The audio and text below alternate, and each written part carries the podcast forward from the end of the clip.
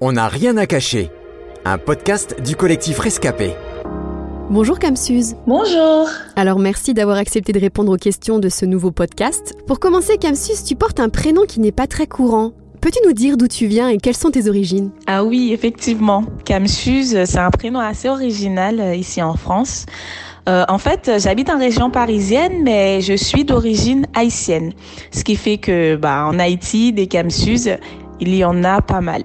Peux-tu en quelques mots nous décrire la vie en Haïti et ton enfance là-bas? Alors j'ai vécu en Haïti jusqu'à l'âge de 17 ans. J'ai passé une partie de mon enfance avec mes parents et mon grand frère. Bon, Haïti, qui est d'ailleurs une très belle île, hein, est connue pour ses problèmes d'instabilité politique, sans parler des catastrophes naturelles assez fréquentes qui détruisent la vie de beaucoup d'habitants là-bas. Alors tes parents rêvaient d'une vie meilleure ailleurs, et ça se comprend. Euh, ton papa puis ta maman sont donc partis pour s'installer en France. Quel âge avais-tu quand ils sont partis? Je venais d'avoir 8 ans lorsque mon père est venu ici en France et pour ma mère j'avais 10 ans. Comment as-tu vécu cela? Est-ce que tu as compris leur décision? Oui, à vrai dire, je n'ai pas vécu ces deux départs de la même manière. Pour mon père, bah, j'étais encore petite donc je ne comprenais pas vraiment. Et vu l'image que j'avais de la France à cet âge-là, c'était comme si j'allais euh, pouvoir entrer dans un monde de contes de fées en fait. Alors que pour ma mère, c'était beaucoup plus compliqué parce que là, j'avais 10 ans et j'étais quand même assez proche de, de ma maman. Donc, voir qu'elle allait partir et qu'elle allait nous laisser euh, tout seul euh, là-bas. Donc, c'était très difficile à vivre et du coup, je l'ai clairement vécu comme un abandon, oui. Tu es donc restée seule en Haïti avec ton frère? Euh, où est-ce que vous avez été placé? En fait, lorsque mon père est parti, ma mère euh, l'a rejoint deux ans après. Euh, mon frère et moi avons été placés chez une tante qui, elle, je précise, a des enfants également. je suis restée séparée de mon père pendant neuf ans et de ma mère pendant sept ans. Que s'est-il passé pendant ce temps? Cette tante va commencer à nous maltraiter, soit par des coups, ou soit euh, maltraitance morale parce qu'elle nous dévalorisait, elle nous faisait faire des choses euh, qu'elle ne faisait pas faire à, à, ses enfants. Lorsque les parents tardaient à envoyer de l'argent, alors là, ça c'était les pires moments encore. Je me rappelle même qu'elle nous avait privé de nourriture, mon frère et moi, alors qu'elle donnait à manger à ses enfants. Pendant trois jours, nous, on regardait ses enfants manger et nous, on ne pouvait pas manger. quoi. Euh, le pire, c'est qu'on ne pouvait rien dire à nos parents parce qu'on savait très bien qu'est-ce qui nous attendait si on en parlait. Jusqu'à ce qu'un beau jour, un oncle est venu nous récupérer euh, pour aller vivre euh, avec lui. Mais voilà, ça a été ça jusqu'à ce que bah, finalement j'ai pu rejoindre mes parents. Il est évident que ce que tu as vécu a affecté ta vie d'une façon ou d'une autre. selon toi, et avec le recul, quelles ont été les conséquences de cette maltraitance et de cet abandon sur ton identité ou sur ta construction en tant qu'adulte? Alors en ce qui concerne mes parents, je dirais plutôt que c'était une profonde tristesse que je ressentais. Euh, j'étais triste de ne pas avoir mes parents avec moi et de ne pas pouvoir faire avec eux ce que faisaient les enfants de mon âge avec leurs parents. Quand je les regardais, ils avaient l'air tellement heureux d'être avec leurs parents et moi, ça me rendait triste de ne pas avoir euh, les miens. Euh, et il faut dire aussi qu'à l'époque, bah, faut pas oublier qu'Haïti c'est un pays euh, sous-développé et que euh, le téléphone, bah ça on n'en avait pas. Hein, et lorsque mes parents appelaient, fallait marcher au moins cinq minutes pour aller chez quelqu'un pour pouvoir répondre. Ils étaient devenus comme des étrangers pour moi. Et on les voyait en photo, mais c'est des photos qu'on avait peut-être tous les deux trois ans.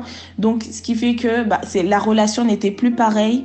Et en ce qui concerne ma tante, mon cœur était vraiment blessé, je ressentais de la colère et c'est surtout le fait de je pouvais pas me défendre en fait. Je pouvais rien dire et je subissais.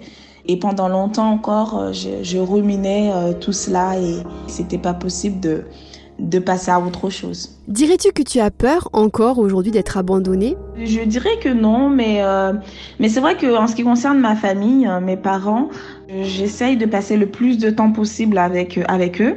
C'est comme si je voulais quelque part rattraper tout ce temps perdu. Et penses-tu que ton passé affecte encore tes relations avec les autres? J'ai plutôt tendance à, garder euh, mes amis, mes proches euh, près de moi. J'ai du mal à les, à les laisser partir. Euh, alors les conséquences, c'est surtout parce qu'en fait, quand j'étais en Haïti, en fait, il me manquait cet amour maternelle, j'enviais les petites filles de mon âge qui, qui avaient leur, leur mère à leur côté. Donc, ce qui fait que quand finalement euh, j'ai rejoint mes parents, ça a été très difficile la cohabitation. Je suis rentrée dans une phase de rébellion.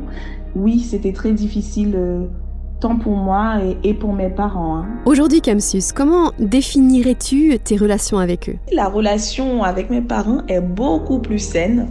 Donc euh, voilà, euh, cette histoire, elle est derrière nous. Et en ce qui concerne cette tante, aujourd'hui, je n'ai euh, plus aucune trace de haine dans mon cœur pour elle. Euh, il nous est déjà arrivé de, de, de s'appeler et de rigoler, de, de, de parler, euh, de prendre des nouvelles, etc. Quand je la vois, quand je la regarde aujourd'hui, je n'ai pas de mauvais ressentiment dans mon cœur pour elle. Donc, euh, je pense qu'on peut clairement dire que, ben oui, que le pardon est, est divin.